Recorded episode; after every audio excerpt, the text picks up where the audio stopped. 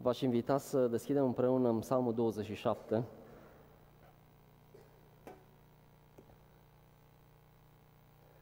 Îmi plac psalmii într-un mod deosebit. Pentru că pot să mă îndrept către ei în orice sezon al vieții mele. Și indiferent de starea prin care trec, și știu că și voi sunteți la fel, dar indiferent de starea prin care trec, găsesc sau mă regăsesc în, uh, într-unul din psalmi. Astăzi, psalmul 27. Înainte de asta aș vrea pur și simplu să fac ceea ce fac de obicei, este să vă, să vă invit să fiți deschiși la ceea ce urmează Dumnezeu să ne vorbească, este cuvântul lui Dumnezeu. Deseori ne gândim, aștept să-mi vorbească Dumnezeu, dar nu realizăm că El asta face atunci când citim cuvântul lui Dumnezeu. Așteptăm îndrumare, așteptăm ghidare, așteptăm ajutor și nu realizăm că de fapt ajutorul lui este exact în cuvântul lui Dumnezeu. Dacă vrei să-ți vorbesc, spune Dumnezeu, deschide cuvântul meu. Și astăzi deschidem cuvântul lui și aș vrea să vă invit, poate într-un mod simbolic, dacă vreți, să deschideți palmele în sensul că primiți de la Dumnezeu ceea ce a pregătit astăzi. Doamne, astăzi stăm cu palmele deschise, într-un mod simbolic, pentru că vrem să primim ceea ce ai pregătit pentru noi, Doamne.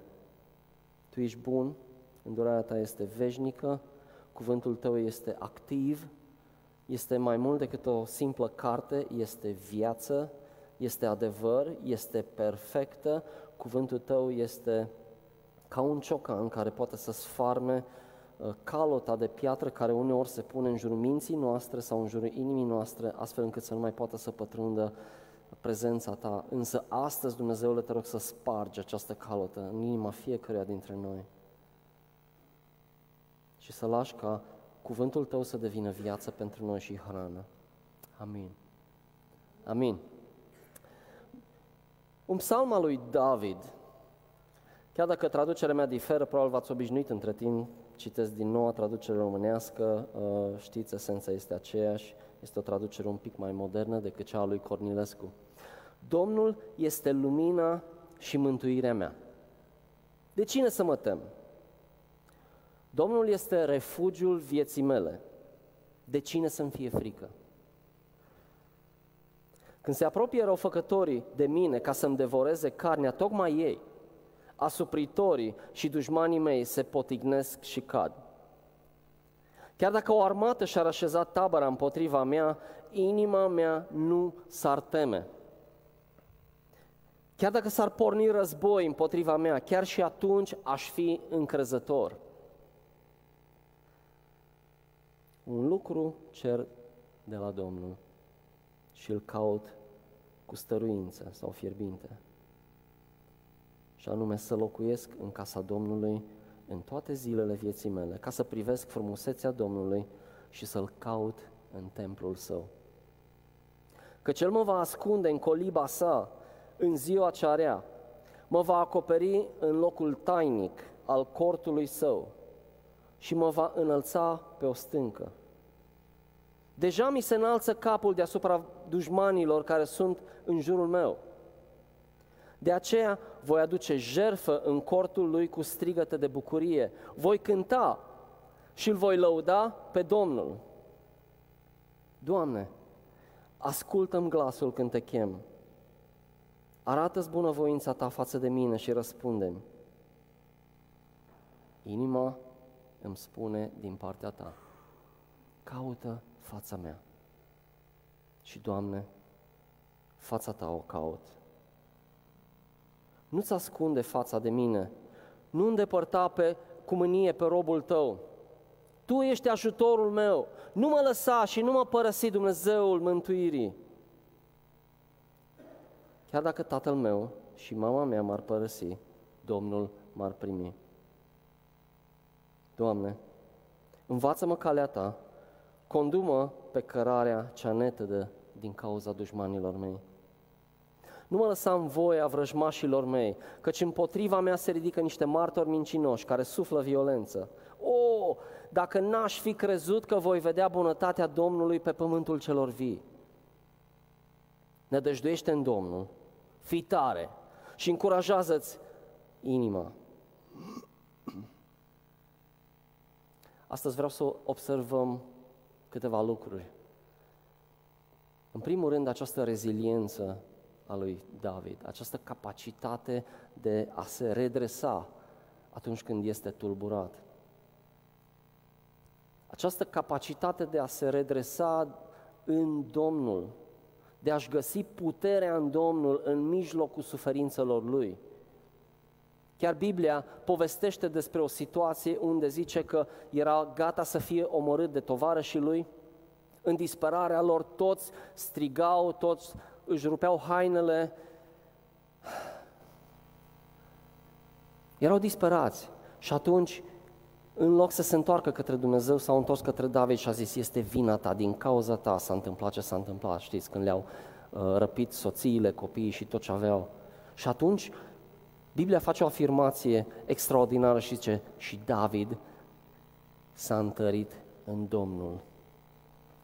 Cred că putem vedea, putem extrage câteva lucruri chiar și din acest psalm despre această reziliență a lui David, această capacitate de a se îmbărbăta ori de câte ori trecea prin situații dificile, când era tulburat. Pentru că el a avut o capacitate extraordinară. Și în același timp vedem onestitatea lui David. Onestitatea față de noi înșine, în primul rând, mai apoi față de Dumnezeu și mai apoi față de ceilalți, este una dintre cheile succesului. Onestitatea, atunci când se teamă de o situație anume, nu este slăbiciune. În special când e vorba de tine, am auzit mulți curajoși care au supra-spiritualizat și au zis, eu nu mă tem niciodată, cu Domnul reușesc tot timpul. Pe bune, Pentru că comportamentul tău arată altceva. Nu trebuie să bravezi. Trebuie doar să fii onest cu Dumnezeu, așa cum David a fost onest în mulți din psalmii lui, dacă vedeți, și în același timp să te îndrepți către Dumnezeu în onestitatea ta. Îmi plac psalmii pentru că sunt foarte ușor de digerat, unii dintre ei sunt foarte scurți, la obiect și așa cum am zis, te poți regăsi în orice stare într-unul din psalmi, că e vorba de bucurie, de tristețe, de disperare, de fericire, de exaltare, de orice, vei găsi ceva în care să te regăsești. Și acest psalm începe cu un fel de imagine de primăvară, da? unde toate parcă sunt roz, totul este verde, copacii sunt înfloriți, aproape că poți să ți-l imaginezi pe, pe David ieșind pe terasă și recitând acest uh, prim verset, Domnul este lumina și mântuirea mea, de cine să mă tem? Domnul este refugiul vieții mele, de cine să-mi fie frică? Când vorbește de lumină, se referă la, la fericire, se referă la claritate, se referă la soare, se referă la dimineață, se referă într-un mod uh, simbolic, evident, evident la bucurie. Când vorbește despre mântuire, vorbește despre libertate, despre faptul că Dumnezeu îl scoate din toate lucrurile. El e lumina și mântuirea mea. De cine să mă tem? Când vorbește de refugiu, vorbește de o fortăreață. Asta face Dumnezeu. Dumnezeu mă ia și mă pune într-o fortăreață. Și pare că David meditează profund la, la uh, omnipotența lui Dumnezeu, adică puterea fără de limită a lui Dumnezeu. Pentru că Dumnezeu este atotputernic. De fapt, El asta declară. Cu Dumnezeu nu-mi pasă ce se întâmplă. Situațiile dificile, pare David să spune, situațiile dificile se vor împort, întoarce în favoarea mea, pentru că din orice situație dificilă există o șansă să ies victorios. Practic asta spune David. Și nu putem să nu ne gândim la situațiile din viețile noastre. Ne gândim, da, da, ăla a fost David. Dar David e acolo în Biblie pentru ca să fie un exemplu pentru noi. Pentru că și noi putem, exact la fel ca și David, în onestitatea noastră, în slăbiciunea noastră, să ne întoarcem ochii către Dumnezeu în orice situație dificilă. Chiar dacă o armată s-ar așeza și-ar așeza tabăra împotriva mea, inima mea nu s-ar teme. Și pentru pentru prietenii noștri din, din Ucraina care stau cu noi, asta este ceva foarte real. Și încerc să fiu foarte atent când spun ceea ce urmează să spun, pentru că vreau să fiu sensibil.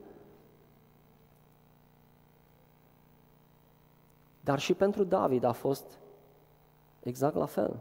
Armatele chiar stăteau fizic în fața lui, împotriva lui. Și el totuși a putut să spună și o să vedem de ce. Problemele tind să-și facă casa chiar lângă noastră. În sensul că ele persistă, nu e ca și când uh, problemele vin și pleacă. Ele de obicei când vin vor să stea, să-și facă casa lângă tine. Și știm că David în momentele lui de disperare pe care le-a avut și nu au fost puține, a găsit mereu puterea să se redreseze singur, așa cum ziceam, cu Domnul, împreună cu Domnul. Și zicea la un moment dat, chiar dacă problemele campează lângă casa mea, și fac casa chiar lângă a mea și mi-au priveliștea frumoasă și soarele, David spune în Psalmul 34, versetul cu 7, spune Îngerul Domnului tăbărește nu lângă mine, ci în jurul meu. Chiar dacă problemele stau lângă mine, Domnul sau Îngerul Domnului tăbărește în jurul meu. Ce înseamnă să fii înconjurat de Îngerul lui Dumnezeu, de Îngerul lui Dumnezeu? Înseamnă că indiferent cât de aproape ar fi problemele de tine, ele tot sunt în afara sferei de protecție a lui Dumnezeu. Îngerul Domnului tăbărește în jurul meu, spune acolo. După care face această afirmație extraordinară și zice, gustați și vedeți ce bun este Domnul. În mijlocul problemelor. Chiar dacă s-ar porni război împotriva ta, chiar și atunci aș fi încrezător. Știți, atunci când problemele își fac casa lângă noi și tind să rămână acolo și să nu plece, se dă o luptă acerbă pentru mințile noastre. Rațiunea umană versus realitatea spirituală a lui Dumnezeu. Rațiunea umană spune, uite-te la probleme. Realitatea spirituală spune, uite-te la Dumnezeu. Știi când pui problema în fața ochilor tăi, nu mai poți să-L vezi pe Dumnezeu care este în spate. Pentru că problema este așa de mare încât nu mai vezi pe Dumnezeu. Dar pune-L pe Dumnezeu în față și problema nu se mai vede. Ea este acolo, dar Dumnezeu este cel pe care îl vezi primul. Și exact asta a făcut David. În mijlocul tumultului, David cere un singur lucru. Un singur lucru cer de la Domnul, versetul 4, și îl caut cu stăruință, fierbinte, să locuiesc în casa Domnului în toate zilele mele și să privesc frumusețea Domnului și să-L caut în templul Lui. De unde această reziliență a lui David? De unde această capacitate a lui de a se auto-întări în Domnul? Un singur lucru cer de la Domnul. Sau dacă ar fi să luăm o traducere mai exactă, ar fi primul lucru. E foarte interesant. Primul lucru pe care îl cer de, cer de la Domnul. E primul lucru care îl cer de la Domnul. Care e primul lucru la care tu te gândești Mă întreb oare la care mă gândesc eu atunci când vin problemele? Cum să le rezolv, cum să, le, cum să scap de ele, cum să le pasez, cum să, știu eu. Primul lucru, primul lucru,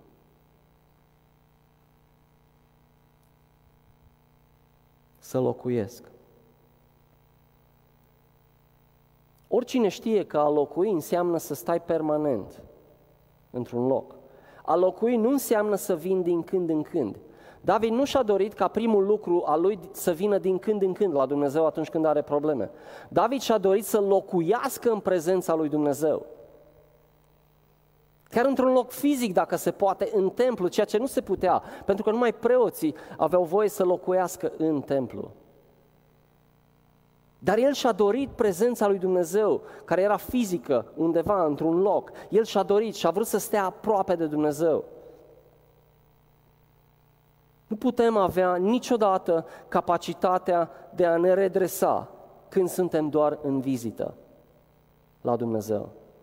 Când lucrurile nu merg așa bine, mergem la Dumnezeu. Când lucrurile merg bine, și asta se vede clar în firea noastră umană, tindem să mergem pe propriul nostru combustibil. Pentru că nu avem nevoie de Dumnezeu, pentru că nu avem, nu avem probleme. Numai mie mi se întâmplă sau mai e cineva așa? Sunteți foarte tăcuți azi. Poți locui împreună cu Dumnezeu făcându-ți niște obiceiuri statornice, ca la tine acasă, da? ai rutina ta zilnică, te trezești dimineața, bei o cafea, fă niște rutine. David a zis, una din rutinele astea este să privesc la frumusețea Domnului. Cum arată Domnul? Doamne, în loc să spun eu ce să faci, o să privesc la frumusețea ta în Scriptură. Locul unde te găsesc cel mai ușor și cel mai deplin. Și cu cât privesc mai atent și văd mai mult din tine, cu atât mă îngrijorez mai puțin. Doamne, mă închin ție, nu ca să primesc mai mult de la tine,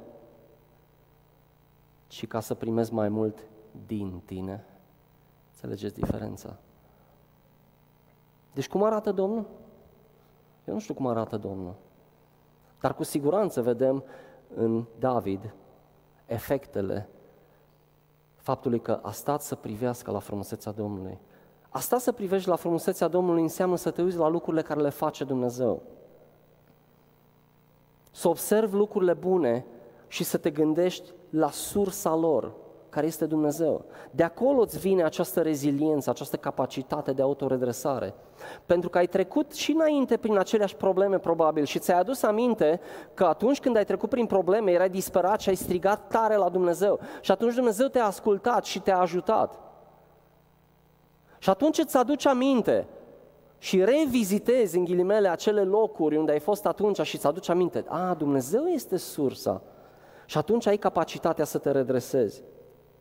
Sau a privi la frumusețea Domnului poate să însemne pur și simplu să fii constant recunoscător. Dacă vă uitați cu atenție la rugăciunea Tatăl nostru, începe cu Tatăl nostru care ești în cer, sfințească-se numele Tău și vorbește despre sfințenia lui Dumnezeu, o laudă la adresa lui Dumnezeu. Și după aia se referă tot la Dumnezeu. Facă-se voia ta, precum în cer, așa și pe pământ. Și după aia începe cu nevoile, pâinea noastră, iartă-ne și așa mai departe. Și la sfârșit, se termină ca într-un sandwich frumos cu același lucru, cu laudă la adresa lui Dumnezeu. A ta să fie gloria, a ta să fie cinstea și onoarea în veci. Amin. Nevoie? Disperare? Laudă? Mulțumire. Sandwich. Și când te uiți la un sandwich, nu vezi decât pâinea de obicei. Problema este turtită între frumusețea lui Dumnezeu și recunoștința ta. Iar Dumnezeu este glorificat atunci când face acest lucru. Să-L caut, spune acolo, în templul Lui. Noi știm că templul Lui fizic nu mai există. Din anul, anul 72, după Hristos, a fost dărâmat templul, da? El nu mai există fizic și de atunci oamenii tot încearcă să-l reconstruiască și tot se aude că vine o zi în care vor reconstrui templul. N-are nimic de a face, vor fi doar niște cărămizi. În primul rând că Dumnezeu nu cred că va permite asta. Pentru că templul din trecut a fost o imagine a templului care urma să vină și anume trupul lui Hristos. Și atunci acea clădire veche nu mai este necesară. Deci, ca să răspund, de unde această reziliență, de unde această capacitate lui David de a se redresa? Din stăruința cu care el îl caută pe Domnul. Stăruință în DEX, în dicționar explicativ al limbii române, înseamnă a lucra cu perseverență la ceva, a persevera, a persista. Așa trebuie să fie căutarea noastră cu Dumnezeu. Așa trebuie să-L căutăm pe Dumnezeu. Așa trebuie să privim la frumusețea lui Dumnezeu cu persistență, cu insistență, cu consecvență, zilnic. Trebuie să devină rutina noastră, nu trebuie să fie un loc pe care îl vizităm din când în când, ci trebuie să fie un loc în care avem reședința. Despre asta vorbește David aici și asta și-a dorit din, ce, uh, și-a dorit din toată inima. El mă va ascunde în coliba sa în ziua aceea, mă va acoperi în locul tainic al cortului său, mă va înălța pe o stâncă.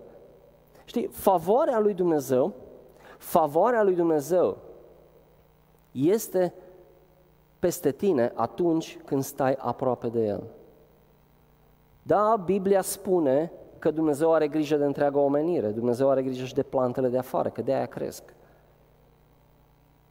Dar când stai intenționat în prezența lui Dumnezeu, Dumnezeu observă lucrul acesta și îți dă favoare. Ce înseamnă favoare? Că tu, în timp ce stai aproape de El să-L cauți, ți se va descoperi și pe lângă asta te va umple de binecuvântările Lui în fiecare zi.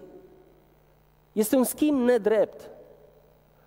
Adică tu vii și ceri ceva, tu îi dai lui Dumnezeu ceva extrem de simplu în esență, mulțumirea, recunoștința, îi mulțumești sau strigi după ajutor la El. Și El îți dă înapoi recunoștință, respect, binecuvântare, favoare, doar pentru că faci asta. De ce? Pentru că atunci când tu faci acest lucru, nu este un semn de slăbiciune, ci este un semn de dependență de Dumnezeu și lui Dumnezeu îi place să știe că suntem dependenți de El. De ce? Pentru că El ne-a creat și știe că dacă nu suntem dependenți de El, o luăm razna. Și atunci, acest sacrificiu de a sta în prezența lui Dumnezeu trebuie să devină ceva natural pentru noi. Acest sacrificiu este onorat de Dumnezeu, pur și simplu. Ce bucurie! Normal că David spune, vreau să-L caut pe Dumnezeu și vreau să locuiesc împreună cu El. Spune că uh, te ascunde, dar ca să te ascundă în locul lui tainic, trebuie mai întâi să te găsească. Nu ca și când Dumnezeu se uită după tine și nu știe unde ești, dar trebuie tu să vii la El ca să te poată lua și să te ascundă. Problema s-ar putea să nu dispară atunci când Dumnezeu te ascunde. S-ar putea problema să rămână tot acolo, însă tu ești protejat și mintea ta, chiar fizic, poți fi protejat de Dumnezeu atunci când Dumnezeu, în ghilimele, te ascunde în acel loc tainic al Lui. Și acolo unde Dumnezeu ascunde pe cineva, nimeni nu are capacitatea să, să-l găsească. Pentru că Dumnezeu știe să ascunde. Evident, vorbim simbolic aici. Dar se referă aici că cel rău nu mai poate să se joace cu mintea ta. Pentru că bătăliile de cele mai multe ori atunci când ne îngrijorăm și sunt probleme se duc aici între urechile noastre. Însă când ești ascuns în prezența lui Dumnezeu, așa cum cere David, Diavolul nu mai poate să se joace cu mintea ta, pentru că mintea ta este plină de altceva. Și spun în momentul în care îl chem pe Dumnezeu, peste problemele tale, diavolul nu are de ales și trebuie să plece, vă spun. S-ar putea problema în sine să nu dispară, poate nu imediat, poate mai târziu sau poate deloc, dar cu siguranță de unde va dispărea va fi din mintea ta. Și preocuparea nu va mai fi asupra problemei și asupra uh, uh, îngrijorărilor, ci va fi asupra lui Dumnezeu. Asta înseamnă să fii ascuns în locul tainic al lui Dumnezeu. Este fantastic. Este ceva ce lumea tânjește după și nu poate să apuce pentru că nu știe că numai în Hristos pot fi ascuns. Este un privilegiu să poți să-L cunoști pe Dumnezeu. Este un privilegiu asta chiar pentru tine, dacă încă nu-L cunoști pe Dumnezeu personal, să auzi aceste lucruri. Pentru că sunt cuvintele lui Dumnezeu și Dumnezeu îți spune chiar astăzi, tu poți să fii ascuns în mine. Și acum dacă ar fi să fac o pauză, și dacă v-aș da la fiecare câte un, un pic și o hârtie, deși cred că nici nu trebuie, să faceți o listă cu problemele prin care treceți chiar acum, unele, de, unele dintre ele ar părea imposibil de rezolvat. Sunteți de acord cu mine? Și totuși acest psalm este pentru tine astăzi și pentru mine.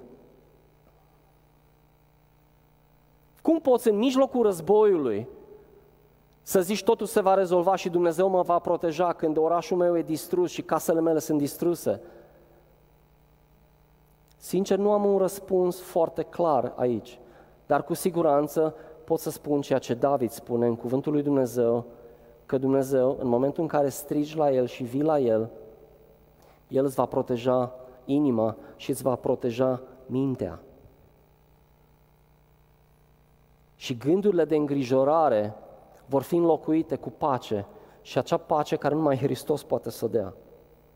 Și ești înălțat pe o stâncă, ești departe de furia apelor, de agitație, de, de știu eu, ești, ești de neatins.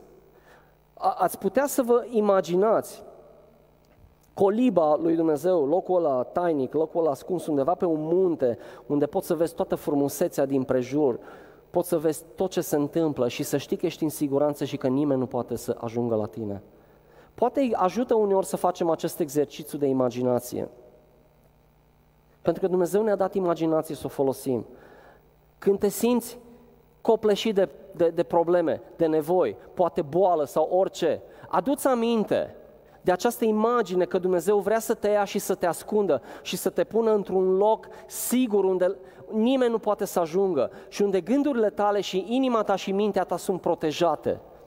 Fă acest exercițiu mental, spiritual și o să vezi că ceva se va întâmpla în inima ta. De ce? Pentru că Dumnezeu are capacitatea să comunice cu sufletul tău, cu inima ta și să spună exact care este problema. Dumnezeu te cunoaște cel mai bine. Dumnezeu știe cum ticăi și poate să adreseze acea problemă care te frământă într-un mod direct. De fapt, numai El poate să facă asta. Și atunci când ai capacitatea aceasta să faci acest exercițiu, poți să spui, exact ca David, deja Deja mi se înalță capul deasupra dușmanilor care sunt în jurul meu. De aceea voi aduce jerfe în cortul lui cu strigăte de bucurie. Voi cânta și îl voi lăuda pe Domnul. Și te gândești, vorbește despre jerfe. Despre ce jerfe vorbește? Că trebuie să tai animale sau mai știu eu ce, cum era în Vechiul Testament? Nu. Se referă la acele jerfe de bucurie, de mulțumire, de laudă. Uneori când ești în situații dificile, a lăuda pe Dumnezeu este o jertfă extraordinar de grea. Când știi că rudele tale sunt undeva uh, și nu știi ce se întâmplă cu ele, a lăuda pe Dumnezeu și a-i mulțumi lui Dumnezeu că va avea grijă și are grijă chiar acum de ei, asta ție îți va da o pace de nedescris. Pentru că tu de fapt plasezi problemele pe Dumnezeu. Le iei de pe tine și le dai Lui. Și Dumnezeu știe să-ți dea înapoi pacea și odihna Lui. Așa este Dumnezeu. Și atunci când faci lucrurile astea, tu de fapt îi adresezi lui Dumnezeu un compliment. Și atunci când tu faci un compliment lui Dumnezeu, nu doar că îi produce lui bucurie, îți produce și ție. Un compliment înseamnă să recunoști ceea ce există cu adevărat, ceea ce vezi cu ochii tăi, poate spirituali, să recunoști și să-i spui înapoi, mulțumesc. Doamne, ești bun, ești, ești, ești Dumnezeul singur care poate să, să aibă grijă. Ești Dumnezeul care te înduri, ești Dumnezeul care oricând vei avea grijă de mine, de familia mea, de casa mea. Asta este un compliment la adresa lui Dumnezeu. Tu ești cel care poate să aibă grijă de soția mea, de soțul meu, de copiii mei, despre care poate nu mai știu nimic. Doamne, îți mulțumesc. Și asta este o afirmație în credință în viitor. Și Dumnezeu are un senzor special când este vorba de credință. Când vede credință la noi, este pentru el irezistibil, nu poate să nu răspundă. Și atunci răspunde cu favoarea lui și cu bunătatea lui. Vedeți cât de prețios este cuvântul lui Dumnezeu și cât de meticulos David a pregătit acest psalm și a spus lucrurile potrivite, inspirat fiind evident de, de Dumnezeu. Deci ce jertfă e? E o jertfă, e un sacrificiu. Pentru că este vorba de un obicei. Este un sacrificiu ca în fiecare zi să-ți faci acest obicei de a-i mulțumi lui Dumnezeu, de a-i cere protecția ta, de a-i cere supravegherea lui asupra vieții tale și asupra familiei tale. Este un sacrificiu, este o jertfă până la urmă. Te costă ceva, te costă timpul tău, te costă reprioritizarea vieții tale. Și dacă începi cu aceste lucruri, ziua ta va arăta diferit, vă garantez. Încrederea nu înseamnă că niciodată nu te pot ajunge problemele, ci că ești echipat pentru ele atunci când vin. Încrederea nu înseamnă că niciodată nu te pot ajunge problemele, ci doar că ești echipat atunci când ele vin peste tine. Și atunci poți să te uiți cu alți ochi la situația în care ești, care poate este foarte, foarte dificilă. Și vedem dintr-o dată că începând cu versetul 7 se schimbă ceva în psalmi. Dacă Dumnezeu, dacă, pardon, dacă David a început cu această exuberanță, această bucurie a lui Doamne, părea că nu are nicio problemă, nu are nicio, nicio grijă. Domnul este supraveghetor, El are grijă de mine, totul este rost, totul este frumos.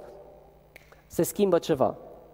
Dintr-o dată se schimbă peisajul și nu mai este primăvară, este toamnă târzie, este e acea îngânare între toamnă și iarnă, unde este umezeală și este frig și e fleșcăiala aia afară. Pentru că David spune, Doamne, ascultăm glasul când te chem, arată-ți bunăvoința față de mine și răspunde-mi. Și stai și te gândești, da, da, da, da, ce s-a întâmplat cu toată încrederea pe care o citim în primii, primele șase versete? Unde este? David începe, atenție, acest psalm și asta este o afirmație care vreau să rămână cu fiecare dintre noi. David începe acest psalm afirmându-și încrederea în Dumnezeu, deși el se afla chiar atunci într-o situație dificilă. David a scris psalmul acesta în mijlocul suferințelor, nu într-o vacanță spirituală. Nu neapărat când îi mergea bine, ci l-a scris în mijlocul suferințelor lui. A scris pentru ca pentru tine și pentru mine asta să fie o cheie cu care să deschidem ușile atunci când avem nevoie de ea. Este o cheie a întregului psalm, această schimbare. Uh, dacă a început cu laudă, ordinea nu este întâmplătoare, căci înainte ca David să atace problema lui, el se uită la cel care are soluția la problema lui. Are sens? Vede problema și în loc să alerge către problemă și să caute el soluția, aleargă către Dumnezeu și zice, Doamne, uite, acolo e o problemă, dar mă uit la tine, Tu ești mare, Tu ești puternic, Tu ești plin de glorie, Tu ai toată puterea în cer și pe pământ. Tu ai capacitatea să mă ferești de problema asta. Și după aia se duce la problemă. Nu este un moment de slăbiciune această schimbare în Psalmul 27. Este, ok, acum sunt echipat, pentru că am primit de la Dumnezeu putere să mă duc și să mă uit la problemă într-un mod real. Nu să o ignor, nu să mă prefac că nu există, nu poți să zici că nu ești bolnav dacă ești bolnav. Este o prostie. Lumea o să zică că nu ești întreg la minte. Vede că șchiopătezi, dar tu zici că n-am nimic. Nu poți să faci o astfel de afirmație. Dar poți să fii onest, să te duci la Dumnezeu și după aia, luându-L pe Dumnezeu cu tine, să te duci la problemă și să zici, uite, Doamne, o vezi? Aia e problema mea. Și el spune, nu mă lăsa, Doamne, nu mă, nu mă pare ca și, când, ca și când e disperat, dar el de fapt este onest cu Dumnezeu. Și onestitatea, așa cum am spus, este una dintre chei. Ele sunt acolo în mod deliberat. Este un fel de paradox, dacă vreți, încredere și îngrijorare. Dar ca această îngrijorare să fie stinsă, dacă vreți, înainte să se aprindă în flacăra asta incontrolabilă și care să ne controleze mintea și inima noastră. Este nevoie să avem încredere că Dumnezeu este acea apă care poate să stingă această posibilă flamă, această posibilă flacără din viețile noastre sau care poate să ne răcorească atunci când ne este greu. Din acest motiv, prioritatea este să mă duc mai întâi la Dumnezeu atunci când am o problemă nu să încerc eu să găsesc soluții, pentru că mă va copleși. Tu nu ești creat și eu nu sunt creat. Noi nu suntem creați ca și oameni să rezolvăm toate problemele singuri. Asta nu înseamnă că pentru fiecare mărunții și îl întreb pe Dumnezeu, Doamne, să mă dau jos din pat sau nu. De, logic, Dumnezeu ți-a dat și creier să-l folosești, ne-a dat creier să-l folosim. Nu despre asta este vorba. Dar în momentul în care noi avem probleme, Dumnezeu vrea să apelăm la El și în înțelepciunea care o primim de la El să rezolvăm acele probleme. Sau s-ar putea pur și simplu, apelând la El, să nu mai, nici nu mai fie nevoie să facem ceva, că deja a făcut El. Ăsta este Dumnezeu. Și atunci cine n-ar vrea să apeleze la un astfel de Dumnezeu? Care este bun, este fundamental bun Dumnezeu. Cu oricine. Și Dumnezeu nu ne răspunde după păcatele noastre. Vă spun, nimeni dintre noi n-ar vrea să se proiecteze păcatele care le-am făcut în viețile noastre. Cred că fiecare dintre noi avem niște păcate de care ne, ne este rușine și de care nu vrem să pomenim vreodată. Și totuși Dumnezeu le cunoaște pe toate. Și totuși Dumnezeu îți întinde o mână astăzi și mereu. Și mereu. Ăsta este Dumnezeul nostru. Există un, un motiv pentru care începem cu laudă întâlnirile noastre și poate chiar terminăm cu laudă întâlnirile noastre. pentru că la El trebuie să ne focalizăm. Este punctul central în tot ceea ce facem. Este să ne închinăm lui Dumnezeu.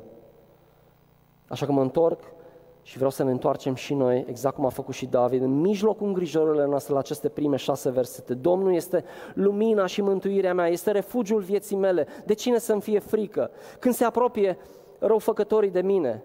Și aici nu se referă neapărat la oameni, ci la situații, la, la probleme. Se potignesc și cad. Chiar dacă o armată și-ar așeza tabăra împotriva mea, inima mea nu s-ar teme, tot încrezător aș rămâne. Caut cu stăruință frumusețea Domnului, vreau să locuiesc, să rămân în prezența Lui, să privesc frumusețea Lui, pentru că atunci apălesc toate îngrijorările. Deja mi se înalță capul, spune David. De ce? Pentru că îmi setez din start care este sursa victoriei. Este Dumnezeu. Dumnezeu este sursa victoriei.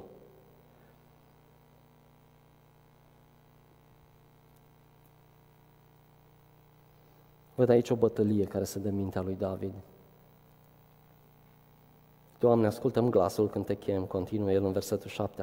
Arată-ți bunăvoința ta față de mine și răspundem.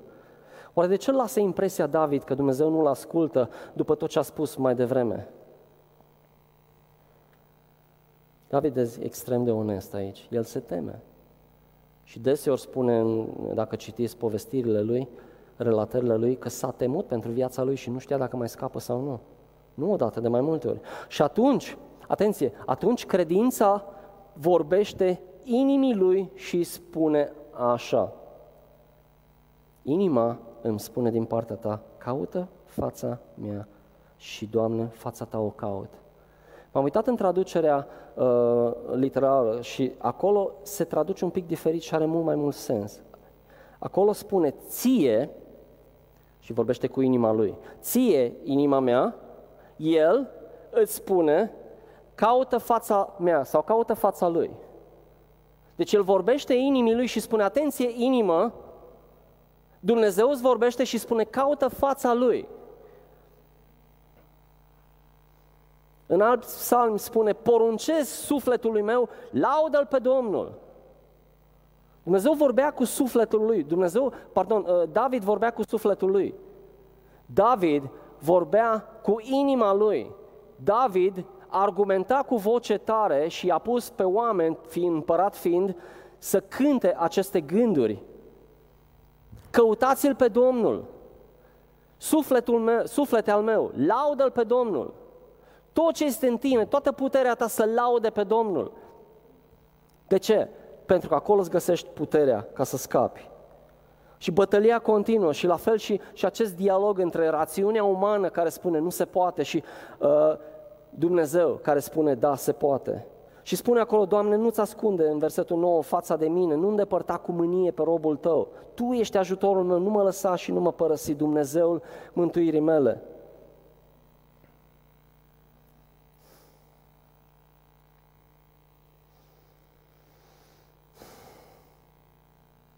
Știți care e problema? Problema este că deseori uh, noi vorbim cu, sau în loc să vorbim cu noi înșine, cum a făcut David cu inima lui, noi ne ascultăm pe noi înșine. Și ceea ce inima noastră ne spune de cel mai multe ori este îngrijorare, îngrijorare, îngrijorare. Dar dacă am avea acest dialog cu inima noastră,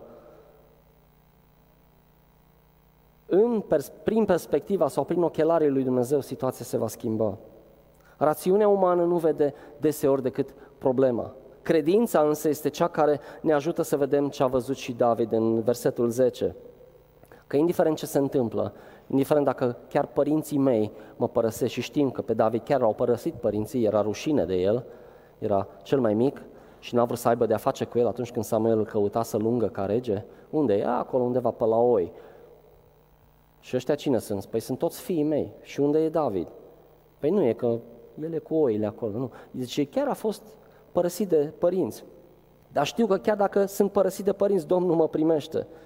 Și după aia încheie, Doamne, învață-mă calea Ta, condumă pe cărarea cea netă de din cauza dușmanilor mei, nu mă lăsa în voia vrăjmașilor mei. Se pare că, de fapt, dușmanii lui, în multe situații, nu în toate, dar în multe situații, dușmanii lui erau mai, mai, mai degrabă gândurile lui. Erau și inamici fizici, da? Dar bătălia lui cea mai mare a fost în gândurile lui. Acesta este motivul pentru, că, da, pentru care David spune, Doamne, învață-mă căile tale. Pentru că vreau să fiu condus pe acea cărare netedă. Care este acea cărare netedă? Acea a încrederii totale în Dumnezeu. Acea, acea cărare netedă, pentru că totul este lin atunci când vin prezența lui Dumnezeu. Furtuna este calmată, exact cum Isus a calmat furtuna fizic, când era cu, cei, cu ucenicii lui. La fel, Dumnezeu are capacitatea astăzi să calmeze furtuna din viața ta atunci când tu te duci la El mai întâi, nu te duci la problemă. Învață-mă cărarea cea netedă și învață-mă căile tale, Doamne. Căile Lui sunt întotdeauna supranaturale. Căile Lui n-au deseori de-a face cu, cu lumea noastră fizică și nici cu gândurile noastre. Și David se întoarce, spuneam, cu încăpățânare, dacă vreți, cu credință, am putea spune mai degrabă, la acea cale care a învățat-o și acea cărare care este mereu netedă, și anume acea cărare a credinței. Și are puterea să afirme către final, zice, o, dacă n-aș fi crezut că voi vedea bunătatea Domnului pe pământul celor vii. Aș vrea să invit echipa de laudă, pentru că vreau să cântăm la sfârșit un cântec. Credința lui a fost scăparea, chiar dacă încă nu vedea care este scăparea. Credința lui în Dumnezeu l-a scăpat încă înainte să iasă din situație. Așa că din propria lui experiență, îți spune și ție astăzi, indiferent de problema cu care te confrunți, indiferent cât de imposibilă din punct de vedere uman este, să faci un pas în credință și să-i spui, să-i spui sufletului tău, nădăjduiește în Domnul, versetul 14. Fii tare, încurajează-ți inima, cu alte cuvinte, poartă o discuție cu inima aia ta care te înșală de multe ori. Poartă o discuție și spune cum stau lucrurile cu adevărat în împărăția lui Dumnezeu, care este pe pământ, așa cum a spus Isus. Spune cum stau lucrurile, spune cine e șeful. Nădăjduiește în Domnul. Wow! Această reziliență a lui David, această capacitate de a se redresa singur. În Psalmul 62 și în atât de multe psalme, ă, atât de mulți psalmi pe care nici nu pot să-i enumăr aici, în Psalmul 62 spune, dar tu, suflete al meu, liniștește-te în Dumnezeu căci în El este nădejdea mea. Vedeți, deseori David este comparat în Noul Testament cu arhetipul sau modelul, dacă vreți, lui Mesia, lui Hristos. Așa că de fiecare dată când privim la aceste exemple ale lui David, care, dacă vă uitați la viața lui, n-a fost perfectă, de fapt putem privi la un simplu model care urma să vină, și anume Isus. Citind poveștile acestea, care au fost reale, acești psalmi, de fapt, imaginea noastră se duce către Hristos. El este stânca noastră. El este locul în care Dumnezeu ne ascunde. În El suntem protejați, în El suntem iertați, vindecați și așa mai departe. Și uitați-vă la reziliența lui Isus. Nimeni n-a fost în stare să-l destabilizeze. Chiar și Isus a fost tulburat în inima lui dar a știut să se redreseze. După înălțarea la cer, a primit această, am primit această promisiune că va fi cu noi tot timpul prin Duhul Său Sfânt. Și această reziliență, această capacitate de a ne redresa în Domnul este în fiecare dintre noi dacă ești un urmaș al lui Hristos. Dumnezeu a pus asta în tine, într-un mod mult mai intim decât aleșii din Vechiul Testament vorbim despre Ioan Botezătorul la care toți evreii se uitau și toți ziceau, mamă, ce mare este Ioan Botezătorul. Iisus a zis, îl vedeți? Cel mai mic dintre voi este mai mare decât el în împărăția cerurilor. De ce? Pentru că voi urmați să trăiți în această epocă nouă, în acest nou mileniu, în această nouă eră, în acest nou testament, câștigat și plătit de sângele lui Isus răscumpărat, iar în voi Duhul Sfânt locuiește. Concluzie? Și cu asta mă opresc, după care ne rugăm. Eu cred că fiecare ducem bătălii și dacă suntem onești, avem destul în fiecare zi. Fapt nu știu dacă știți, dar viața nu e onestă, cinstită cu noi. Și deseori ne confruntăm cu astfel de probleme. Cred că sunteți de acord, nu?